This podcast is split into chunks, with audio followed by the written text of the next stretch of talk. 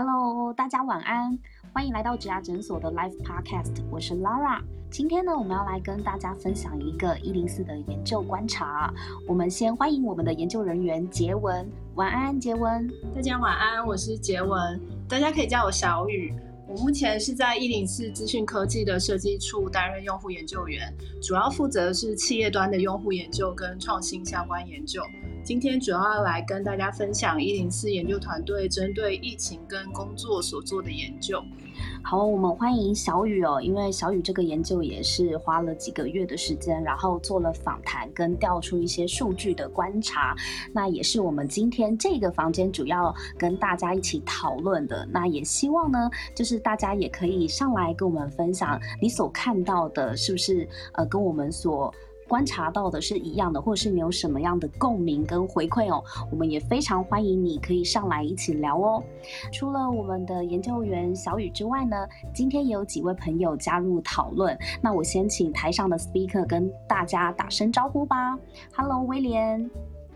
大家好，呃，我是威廉哥。那我目前任职于法国最大的物流公司 Rory Logistic。担任台湾区的台财务长，同时也是美国管理会计师协会台湾分会的财务长。很高兴能参加今天的 Clubhouse，跟大家一起座谈。好，谢谢威廉哥，今天呢也是语坛人之一哦。那第二位呢是我们的心理师于涵，Hello，于涵。Hello，大家好，我是于涵。那我目前任职于高雄长庚的临床心理师，也是高雄市临床心理师工会儿心小组的核心成员。那我有丰富的临床经验，也服务的对象从零到九十九岁都有。嗯，很高兴今天可以跟大家分享疫情下的心理调试议题。好，欢迎于涵的参与哦。我们下一位是 Sam，Hello Sam。哎，Hello，大家好，我是 Sam。呃，我目前是在网络科技业担任产品计划的工作，然后很高兴今天能够加入这个算后疫情时代的一些现象的对谈。好，我们的 Parkes 老朋友 Sam 今天也会加入一起讨论。好，小雨想跟你聊一下，就是你做这份研究啊，它是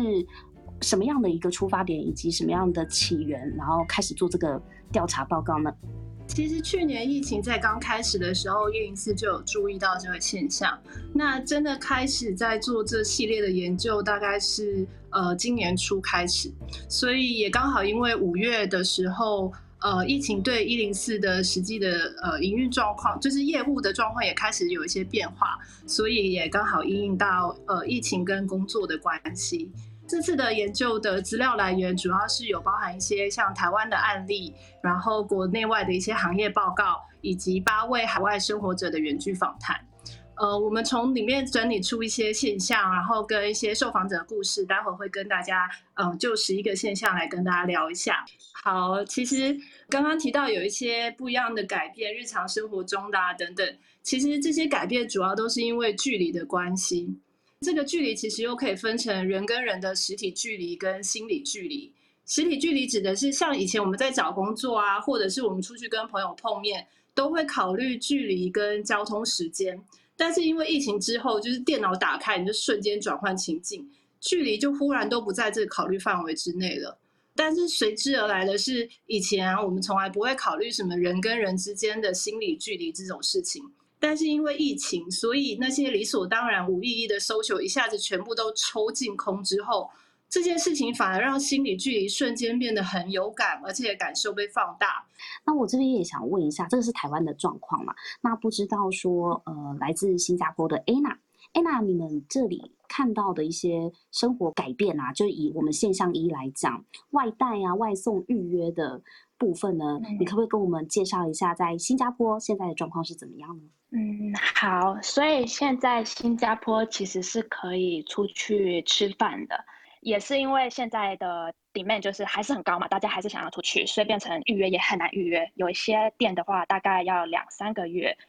以前就要先预约了，就不能说哦，就走就走，对，去吃饭。嗯，对，所以其实这件事就变得，我觉得对消费者跟我自己来说就变得很很不习惯，然后就觉得很麻烦，然后有时候就会觉得说直接放弃，直接不想要做这件事情。可是你好不容易可以找到一个朋友一起出去，但是如果没有预约的话，变成你们没办法在外面。吃饭啊，因为餐厅都约满了，是吗？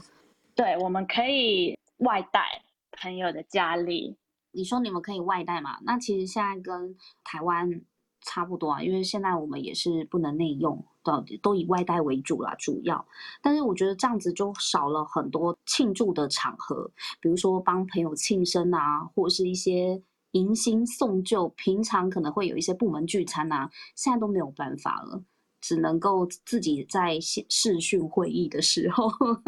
透过那个荧幕跟大家一起庆祝，这个这 feel 差很多哎。那我们谢谢 Anna 给我们带来新加坡的状况。那我来问一下加拿大的 Eden，Hello Eden。Hello，就是其实讲到餐饮业这一块，我们因为不同的疫情阶段，然后还有不同的规则，还有不同的省份会有不同的规定。然后我们现在这个阶段其实是已经 open party 哦，就是我们可以在户外吃，但是限量是六个人，就是一个一桌最多六个人可以一起吃。然后我们还是不能内用，应该是下一拜还是下下一拜可以开放内用了。然后刚刚说到外送还有外带部分，其实确实在刚开始拉档的时候，这一块是很快的，就是很明显的增加了蛮多，像。蛮多路上你可以看到很明显的 Uber 外送员变得很多，因为店里是完全不能内用嘛。然后确实有很多的餐厅是因为这一波疫情然后倒闭啊，受到影响。然后我们公司的部分，星巴克的部分的话是去年加速转型了，因为之前星巴克就有意识。到就是告诉到我们说可能会转型为小型门市，部分门市可能会转型为小型门市，就是只开放 mobile order，然后你可以去 go on pick up。所以说就关掉了差不多快三百间星巴克门市，主要关闭的部分都是在 downtown 区域，因为其实 downtown 区一般去那边的人都是上班为主，因为上班现在都是 work from home，会导致那边人潮比较少，所以也趁机加速我们转型。原本这个计划。我们听说是大概两三年后吧，但是因为这个疫情就加速了它去快速的转型了。你讲这个计划是指 A P P 的计划吗？还是哪一个计划？这 A P P 是一直 A P P 一直都是有的，只是因为现在星巴克不是都是蛮大间门店，然后可以内用，然后可以就是跟客户互动啊这样子，开会啊或在那边。然后他们他们因为对，然后因为就是不是有很多办公室的门市嘛？或是比较小型门市，他们现在想要就是很快速的，你们可以直接手机点餐，然后过去拿饮料就走。像星巴克之前主打的是鼓动新年的时光啊，然后第三好去处，那现在就比较 focus on 可能是鼓动新年的时光，就比较没有就是跟人与人交流的这种感觉，比较少一点。所以这个策略也是希望大家以外带为主啦。对，就是很快的结束，很快的拿走。了解，然后因为这个疫情加速了原本的计划嘛，提早发生了。对，因为其实疫情影响的东西很大嘛，但是我们公司比较好是，就是抓住这个疫情，然后加速的收店，所以其实会导致很多人失业啦，确实是这样。加拿大比较不一样，是加拿大它给了蛮多的补助，包含失业补助，还有一些就是餐厅倒闭啊，或者餐厅不能营运的补助，所以这一块确实是政府。要怎么达到平衡也是蛮重要的。确实啊，刚刚提到那个呃，比如说内用啊，开始转型做小型的外带站，在我们的报告里面也有一些类似的发现。那接下来第二个现象，我们就来谈谈说，哎，刚刚讲的是像是外食啊，或者是买菜啊等等这种，我们第二个现象来谈谈门市。就是其实像在台湾哦，你可以想象第一波会直接很严重影响的，其实是那些百货公司、逛街闹区的专柜品牌或是直营门店，因为人流就完全净空，就是你你根本就没有办法去东区逛街，也没有办法去西门町逛街，然后也没有办法去信义区那些百货公司的商圈。但是这些店租，他们每天都是非常高额的店租在烧，所以他们现在的方式可能就是只能仰赖电商支持。那但是当电商的需求一下子全部冲上来的时候，原本的电商仓储反而可能会常常缺货，所以就变成说，哎，像你现在打开那个电商平台，很多都缺货，没有办法点进去。所以目前国内的呃，在人力市场的现象是，这方面的作业人员的需求就会暴增。那国外就有一些像是门市转仓储的一些相关的现象，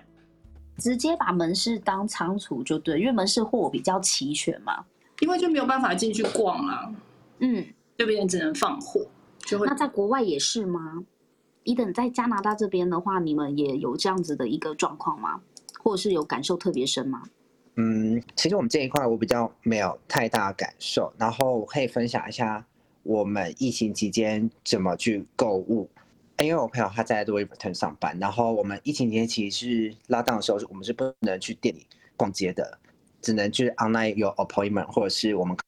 可以去那个 pick up，就是只能去拿，不能不能在外面选购啊或什么，就只能网上订好后过去拿，所以他们要透过销售来购买。然后因为门市跟那个电商的库存它是分开的嘛，他们也会帮客人从仓库直接订货，然后。客人如果在官网上找不到货的时候，也可以去问他们说哪里可以买到，所以其实他们比较没有这个问题啦。那另外他们也会发给客人，如果电商上面有货的 link，客人如果透过这个 link 买，他们也可以拿到奖金，所以他们等于是线上线下都可以买。但是因为不同产业可能会有不同的状况，他们是奢侈品牌，所以。我觉得这个现象对于他们来说观察比较少，然后对我自己的行业的话，那就更少，因为我们其实就是食品行业，也没有什么囤货的问题，就是我看到我生活中的现象。呃，我是温乐，我我先回应一下刚刚讲那个门市转仓储的部分哦，我自己看了一些研究报告，基本上来说，门市的租金都是贵的，所以。如果这个 lockdown 的时间是非常长的，其实相关在市中心那个蛋黄区的那些商办，其实基本上来说，大家如果举例来说，商店它没有办法呃有销售出来，办公室大家都居家上班，其实公司就会开始考虑，我需不需要租一个空间在市中心，而且还这么贵，商办的需求会下来。可是因为大家就已经不太需要去办公室了，基本上。郊比较偏郊区的这些房子，大家可能会开始搬家或是换房子，所以其实这个房地产可能还是会稍微有一点点不一样。那这个是给大家一个 hint。那我主要在回应，因为刚刚讲的 LV 的部分，那我会想说想到的是台湾或者东南亚这些开始有一些 lockdown 的地方，其实 LV 开始是有提供一种叫做 white glove 的服务，也就是说把原来你要去店里挑的这个衣服。他会准备几个 size，直接到客户的家里，线上订购的客户家里提供客制化的服务。那也就是说，客人不能来店里，所以店就搬到家里。这是一个开始新兴出来的一个价值服务。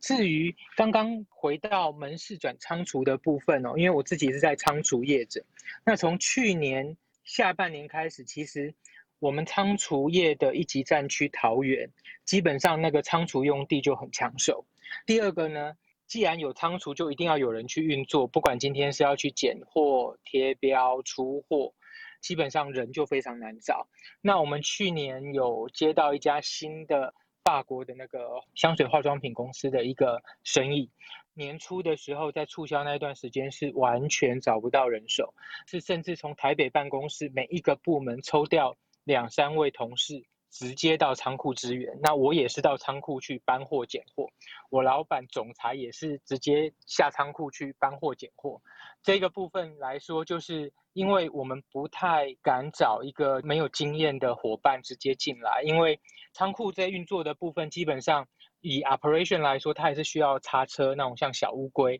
它需要有执照的。如果是客服人员的话，基本上是。也是需要有一些相关从接单到出货的经验，所以我们不想说，因为临时有人力需求又找不到人，随便找人，那我们就会全部都是我们从台北办公室过去支援。基本上来说，这一块基本上是有一些职务上的需求。那如果说从事过相关经验的一些朋友，可以开始去看一下这样子的一个职务，我觉得应该有一些帮助。所以，William，你是讲说像是 operation OP 人员，或是需要开叉车的，有叉车执照的，或是客服人员，在贵公司或是这个产业呢，其实现在应该也是蛮缺人的哦。所以，如果有兴趣的接单的，嗯，有兴趣的朋友呢，也可以到一零四人力银行去搜寻看看哦。好，那刚刚有两位朋友上来了，我们来请教一下。Hi Gary。我觉得我们最近疫情之后啊，发现一些事情，就是我们家事案件变多了。这是去年疫情呃第一次发生的时候，第一波的状况跟第二波的状况，我觉得很类似雷同，就是家事案件居多了，变多了。但这一次有一个很明显的改变，是开始客户会跟我们在讨论说，哦，那我们要改变我们的办公场地，然后他就是要打算要缩减行政人员的编制，因为好像大家都线上工作呃远距了，所以变成说他们就开始要去思考说办公场地的改变，然后就是有关于行政人员的。聘雇的部分也开始在讨论，在跟人资在讨，因为我们最近也在跟人资在讨论说，那是不是要去做调整人力资源的部分？对，就是哪些人要值钱，对啊，所以我们就觉得说，哦，其实真的影响还蛮大的这一波疫情的下来。在近距离接触行业这里啊，刚刚有提到一些像是服务业啊，或者是呃像是大家在预约啊、买衣服啊等等那方面的，其实还有一个近距离接触行业是关于工厂。在国发会跟工研院的一些疫情相关报告里面，他们也发现说，诶，疫情对制造业最大的影响，其实是在原物料中断跟现场劳工人数不足这部分。特别是像德国，他们跟我们一样，他们有一些像是屠宰业啊，或者是建筑工程，他们也都是仰赖外劳，像是德国就是仰赖东欧的外劳，所以也是因为疫情的关系，就是外劳缺工严重。在台湾其实也有这样类似的现象。然后像在中国，就是去，因为中国有很多工厂，然后他们去年在遇到这种状况的时候，他们发现了一个额外的商机，就是有很多公司，他们一方面是自己的员工需要做那个 PCR 检测，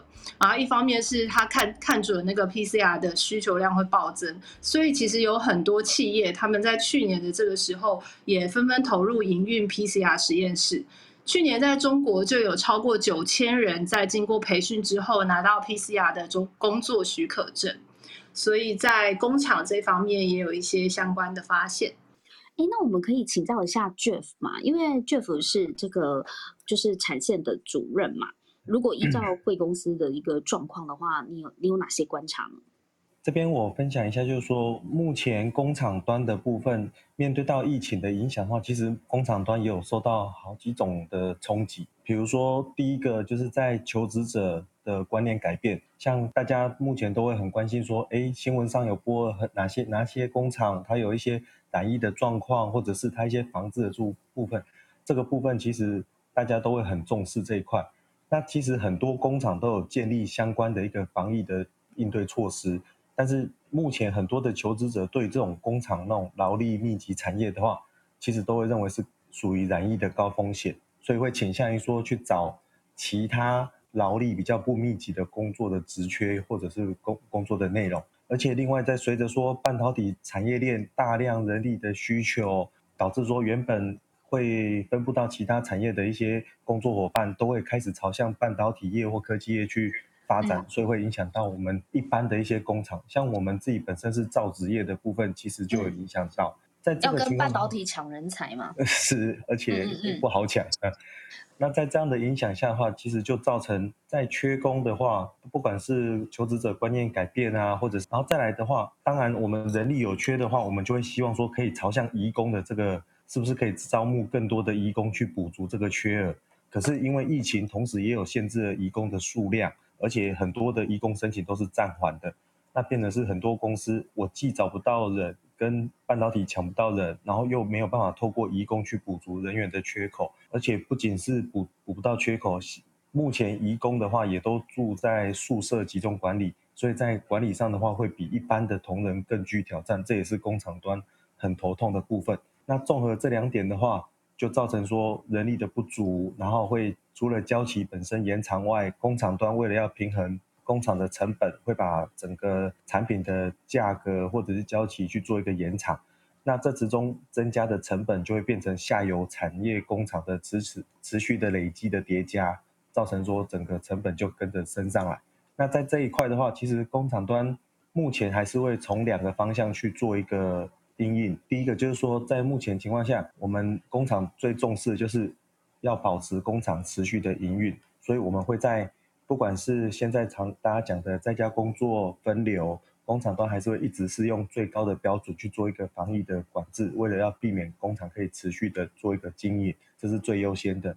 第二个就是面对说你要持续的跟半导体业去做一个抢人，或者是你要持续的去等移工的部分。这毕竟都还是要时间，我们可能在短时间内，我们会做一个场内同仁加班的一个需求，然后去补足这个短缺的人力。可是面对这样的环境不不断的在改变，而且还有少子化的冲击，有越来越多的工厂会针对整个场内的自动化的架构，跟去建立自动化的一些手备或者是流程，这也是变成一个工厂管理者一个很棘手，但是又不得不去面对正视的一个问题。这是我观察的部分。能够自动化就自动化，对不对？是是。那也代表说，可能呃需要的人力的需求也会降低啊。对，也会跟着降低，这是冲击的一个阴影，这样。了解，确实在制造业真的也是很很不容易，尤其大家知道最近大家那个半导体产业也是大行嘛，对他们其实对人力的需求也是很多，所以更凸显了其他的制造业的人才的流动，可能在这个时候相对不易啦。真的要找人是不容易。好，谢谢 Jeff 的补充哦。很谢谢 Jeff 帮我们讲一些就是制造业实际工厂现场的一些观察的状况。刚刚提了三个现象，都是跟近距离接触行业相关的。现在我们第四个现象来看看求职端的变化。像 ILO 呃联合国国际劳动组织的报告就有显示说，在疫情期间比较容易失业的其实是十五到二十四岁的年轻人。报告里面就有解释说，哎，有可能是因为应届毕业生比较容易找不到工作啊，或者是说像企业开除年轻人的成本比较低，因为他们年资比较低，所以要遣散的时候，年轻人的遣散费也比较低。然后也有可能是年轻人比较多，都是在打工兼职的状况，所以当企业营运开始出现一些危机的时候，像打工兼职这种比较弹性的人力，就比较有可能被优先舍去。这是第四个我们发现的现象。我我觉得小雨刚刚发现的这第四个现象啊，其实我蛮有感的，因为我身边有认识一些表弟妹，他们目前还是大学生嘛。那因为他们大学生其实大部分打工，除了家教之外，可能大部分的大学生还是以呃第一线的餐饮服务啦，或商店的工读生为主。然后他们这一波从五月中开始之后，原则上呃因为商家人潮。少了之后，他们基本上就是先从攻读生的排班上面开始砍嘛。这一类攻读的部分的话，他们其实就没办法排班，然后变相的收入也是归零。那除此之外，因为像呃，我家有个弟弟，他是今年的应届毕业生啊。以往其实蛮多的应届毕业生也都是投入了第一线的服务业的工作。像今天一开始一点有讲到，台湾其实。呃，第一线的餐饮服务人员的从业人员其实蛮大量的。然后今年也因为疫情的关系，其实呃，包含我弟啦，然后像一些呃，也是今年毕业的一些同学们，大家找工作的状况好像都不是很顺利耶。主要是这个样子哦。刚刚小雨提到是说年轻人可能遣散费比较低，我想企业稍微讲个话，因为。从财务的角度，其实比较不是这个样子，就是一般我们会讲所谓的弹性工时或外包人力这个部分，其实是企业为为了因应淡旺季而增而新增出来的一个人力。这个部分在疫情期间，如果业务上面是比较紧缩的，其实企业当然会优先考虑裁裁撤这一部分的人力。那接下来再讲，就是说，因为小雨刚刚有提到，就是说。年轻人比较不容易找到工作。那我自己呃公司在现在就是等于是呃 work from home A B 班分流，这样已经差不多两快将近两个月的时间。其实这个过程是蛮挑战的，因为所有的流程都跟以前在线下大家在工作的一个习惯都不太一样。以前是可以老板签合，然后纸本就会有人在办公室里面传递，然后让。这个决策啦流程顺利的往下走，那现在全部搬上线上之后，其实大家不管是联络感情或者是一个工作默契，都是一个很大的考验。也就是回过头来，在这个情况之下，员工要变得更主动去跟老板。去协调他接下来的工作内容、工作的优先顺序，要跟同事更主动的沟通。可能大家都在家里上班，所以没有办法这么及时的回应。那要提前安排，甚至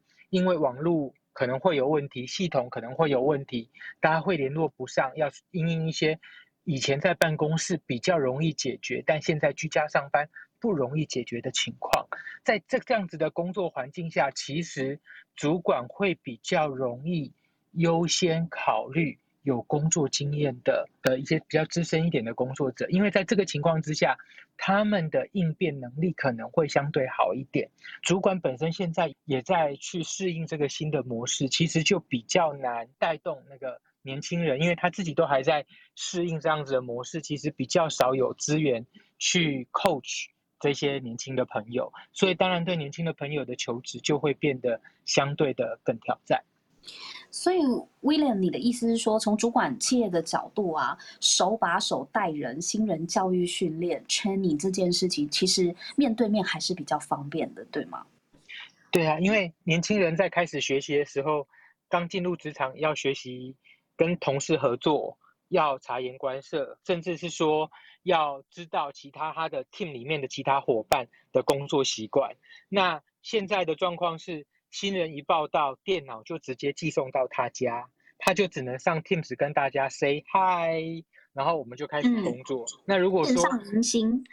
对，线上迎新，那那现在新那新人，你跟他讲说好，那你要开始我交办给你这些任务，你要做，那他不会做。以前在办公室是可以请教前辈嘛，可以请教前后左右的同事嘛，那现在他一个都不认识，其实他就要变得很主动。脸皮要稍微厚一点点，他必须要更主动。对，去敲大家的 Teams 说：“哎，你有没有十分钟可以可以稍微告诉我一下这个事情是怎么样，对不对？”那这个其实是对某一些年轻人或比较害羞的年轻朋友，其实是有那么一点点挑战的耶。嗯，确实，这样听起来就可以理解。呃，小雨这边呢，就是有看到这个是根据 ILO 联合国国际劳动组织的报告显示的一个调查结果了。对，但如果以威廉企业的角度跟主管的角度来讲的话，大家可以理解为什么会是相对的来说，十五到二十四岁的年轻人失业相对严重，是跟其他年龄段来比。大家有其他的看法吗？Hello，Cyber。对我想要回馈 William 刚威廉哥刚刚说的，就是呃，因为我们家现在也有在进新人，然后因为我们部门分流办公的关系，所以其实我们因为我们新人都是配置在原来的办公区，然后我们有一些伙伴是移动到别的办公区，所以我们只要进新人，基本上他会跟一半的伙伴都碰不到面。可是我们对他的第一个教育就是。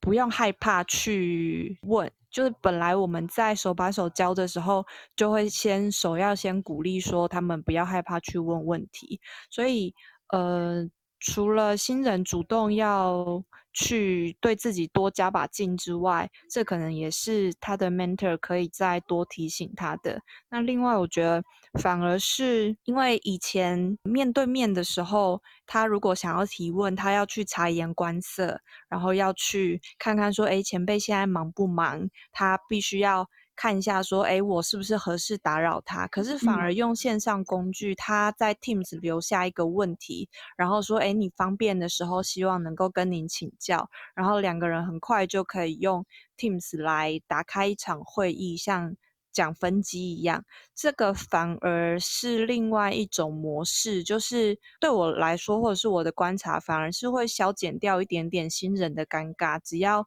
我们一开始的时候有做好充足的鼓励，说你用这方式是可以的，你可以尽量善用这样子的模式来学习，不然他们会跟团队很疏离，确实是一个隐忧。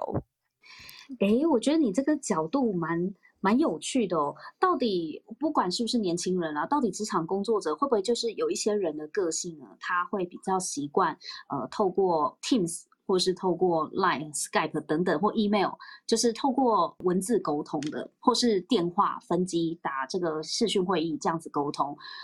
反而比较。不擅长是面对面的沟通，或许也有这样子的个性的工作者存在嘛？那会不会这样子居家办公啊、远距上班对他们来讲反而自在很多？就是可以从这个办公室同才的压力或是社交的压力中去解脱。于涵你怎么看呢？我我我觉得确实是如此，就是说很多的时候就是线上是一个很好、很快速的管道，然后但对有一些呃年轻人来说，他们很习惯。然后，但是有一些状况下，就是他们没有办法可以用这个非语文的线索去感受到，就是所谓的老鸟或者是其他的伙伴给我们的一些提醒，然后或者是提息。那我觉得呃，这也有可能会是一个隐忧，或者是说他们没有办法像传统的一个模式，他们得用新的方式去找出。一个出路哈，我我觉得这一波的这个一个转变，我觉得还在观察年轻人的潜能的部分，这样，因为我我是相信很多年轻人他是很有很有潜力去做，去发挥他的才能的部分。我可能要从主主管的角度稍微哀嚎跟提醒一下，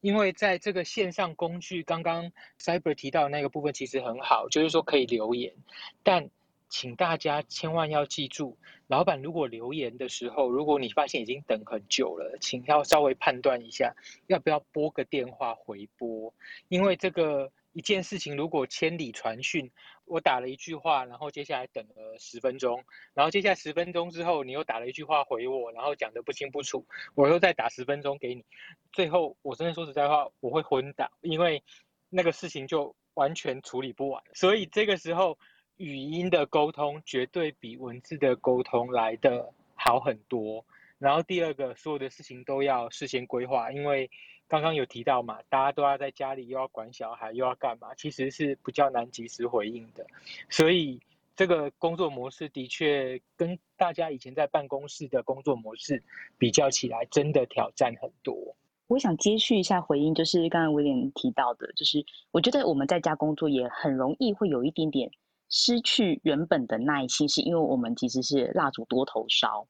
你要可能一边顾家庭，然后我的上司或者我的同事也不可能等我。那呃，有的时候下属或者是说年年轻，也不一定是年轻一辈，有老鸟也有可能啊。就是说那种回应的太慢，就是让我们会有一点点就是会受不了的那种感觉。其实那个节奏确实是，我觉得在这一波。疫情我们看到还蛮多的，还在重新调整。我自己也是这样，嗯，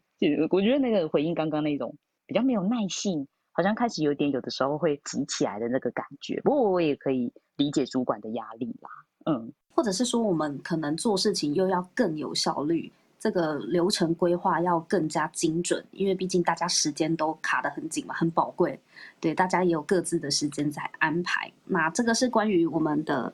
第四个现象就是十五到二十四岁年轻人失业相对严重的部分。那接下来呢，小雨？其实刚刚在提那个第四个现象的时候，大家都有提到一些年轻人远距工作。其实第五个现象刚好也是要谈谈这个部分，就是远距工作延伸的这些人资跟管理数位化的现象。尤其是远距工作在办公室情境的改变上面，其实最直接影响的就是刚刚一开始我们最早最早提到的心理距离的那一块，因为人都不在公司里面，没有面对面工作，其实就跟刚刚那个威廉在解释说，为什么老板其实不是不愿意聘新人，而是新人很容易就搞不清楚状况，尤其从来没有工作过的人。也有东京的受访者就有说，哎，像他去年去一家公司，就只有入职的 welcome party 跟离职的 farewell party 有见到同事，中间真的完全没有见过同事，很难合作，因为你很难知道一个你从来没有见过面的同事他的个性啊，他怎么处理事情的啊，他的态度怎么样，那些隐藏面的那种文化面的东西，其实一旦你没有办法在入职的第一个月去建立起来，其实后面要合作起来就会很困难。像这个时候，工作的流程化、制度化以及公司状态的透明化就显得非常非常重要。呃，我是威廉我我回应一下，接续刚刚的话题，就是刚刚我讲说那个纸本签合的部分，纸本签合的部分，至少那一支笔我签过了，我知道，对不对？那现在全部转数位化这段时间，其实财务部门是很哀嚎的。原因第一个是说。那这一些大家就会把它开始扫成 PDF 档，因为有一些流程原来是没有做一个数位流程或者是线上的系统的，那就是 PDF 档就会满天飞。那满天飞的意思就是会灌爆我的信箱，就是所有的请款都会要来要电子签章。其实我是真的用目前的制度，我是没有能力去管理说发票会不会重复申报。申请的件是不是会重复签合？已经我签过的东西，是不是因为同事可能漏掉了，会重复送来给我签？所以我现在已经经过两个月之后，我信箱里面已经卡了快四百封信，我都不知道该怎么回。所以在这样子的流程里面，其实是非常挑战的。就是说，以财务部门来说，除了要解决这个全部线上的部分之外，我们现在的以光讲台湾，台湾的国税局。除了电子发票以外，是基本上所有的单据都是认纸本，它是不认电子的。所以等于是等这一波 lockdown 结束之后，财务部门要跟各部门去收集那个原先申请费用的这些发票跟单据的时候，我觉得那又是一个另外很痛苦的过程。所以这个数位真的是远距数位跟 lockdown 真的。给大家非常大的挑战。有我们家的财务每个礼拜都会提醒我们同仁，那个纸本收据千万一定要收好，因为那是他们后续销账做账很重要的一个纸本凭证。因为国税局会把那个费用剔掉之后，跟我们收税这样子，公司会赔一大票钱。对啊，就其实远距工作就没有大家想象的那么自在轻松，因为像刚刚讲那个税务的过程啊，或者是报账的过程，或者是其实光请假这件事情也造成蛮多就是困扰，因为其实在家反而不敢请假。然后又因为就是没有通勤时间去短暂休息切换状态，所以就会变成说，哎，远距工作的生活跟工作的界限非常的模糊，工作也没有明确的开始跟结束，所以反而就更累，而且更不用讲那些还要伺候长辈、照顾小孩的，就简直就崩溃。所以我们在观察这类型远距工作的那个 job description 的时候，其实有一个很特别的福利，是远距工作的人会特别在意的，就是弹性工时。而且这类型的工作，有一些呃外商公司，他们甚至在提供远距工作的时候，他们会有无上限的有薪年假，就是这是一些很特别的远距工作才有的福利。那为什么为什么是无上限的有薪年假？感觉你想放多久都可以，是吗？对，但是它变相的，其实那就看你敢不敢请，就你敢请，看得到吃不到吗？就是还是可以放啦。对，就是有一些这样的现象，然后就变成说，呃，其实，在管理模式上也会有一些很特别的变化，就是以前在办公室是属于那种集中式管理。但是因为现在员工分散在各地远距，所以它变成另外一种分散式管理。所以在一些管理学的报告里面，其实也有谈到说，远距工作的主要变化其实是，呃，现在以前在那个集中式管理的时候，主要管理的是人，但是远距工作变成主要管理的是管事情，而不是管人。所以管事情的时候，就变成说，哎，员工，呃，就是老板在看的时候，就只是。只关心 d a y l i g h t 跟看产出，那过程就是弹性工时，让员工自己去调调配安排时间，所以他跟员工跟老板中间的那个信任感也是有点关系的。呃，威廉哥，您您先补充一下。我觉得刚刚小雨提到的这个部分，倒不是从管人或管事，我自己的一个角度就是，某个程度上，我觉得是一件比较进步的管理方式，就是我们现在是比较管产出，不管投入。因为原先在办公室，其实大家会发现一个状况，就是可能某一些主管在评估员工好不好的一个指标是员工有多努力工作，多努力工作不是产出比较多，可能是在他办公室留的时间比较长，所以都看得到的情况之下，大家就拼命盯大家要努力。至于努力有没有结果，那已经很努力了，所以就有安慰奖。但是现在回到线上时候，老实说，在家里。有没有很努力？其实老板看不太到，就变成说，反而要改变一个工作习惯，是我都会建议年轻人或者是这一段调整的时间，有一些求助的朋友，礼拜一找个时间跟自己的老板排一下这一周的工作的优先顺序，是不是老板要的，然后。再去做这些事情，然后记得回报。那我觉得这样子的，就是只有管理产出的模式，可能会比原先只管投入的这个模式，会相对来说生产力会好一点。好，谢谢威廉哥。那我这边插播一下，FB 的王志远网友哦，他说呢，他比较喜欢远距离工作，因为他觉得留讯息给对方，让对方有空再回答呢是比较好的。但是他也认为，如果比较不适应数位的话，是比较困扰。但是如果说远距离工作呢，是可以回完就按完成，然后电子邮件分档案夹来管理的话呢，他认为这样的方式是还蛮不错的。好，那这是我们来自 FB 网友的观点，是大家都这么想吗？我们请教一下 Anna，来自新加坡的 Anna，你喜欢远距工作吗？你自己有过远距工作的经验吗？嗯，其实我现在已经远距工作一年多了，然后在这一年，其实进公司大概五次以内。一开始其实是需要很多调试的时间，比如说讯息量来的很多，然后会觉得被讯息轰炸，你会觉得说要马上回。可是到现在呢，我会有一个很固定的一个 schedule，想说哦，我可能某一个某一段时间早上我回讯息，下午我想要做事情，我就会自己帮我自己的 calendar。会 block 一个时间，我会在我自己日历上面把一个时间 book 起来，说我这时候我有事，我在开会。那还有就是一开始很容易会一直做一直做，忘记吃饭，这很容易发生。然后现在我也会把中午的这个时段也是会直接就是 calendar 会 book 起来，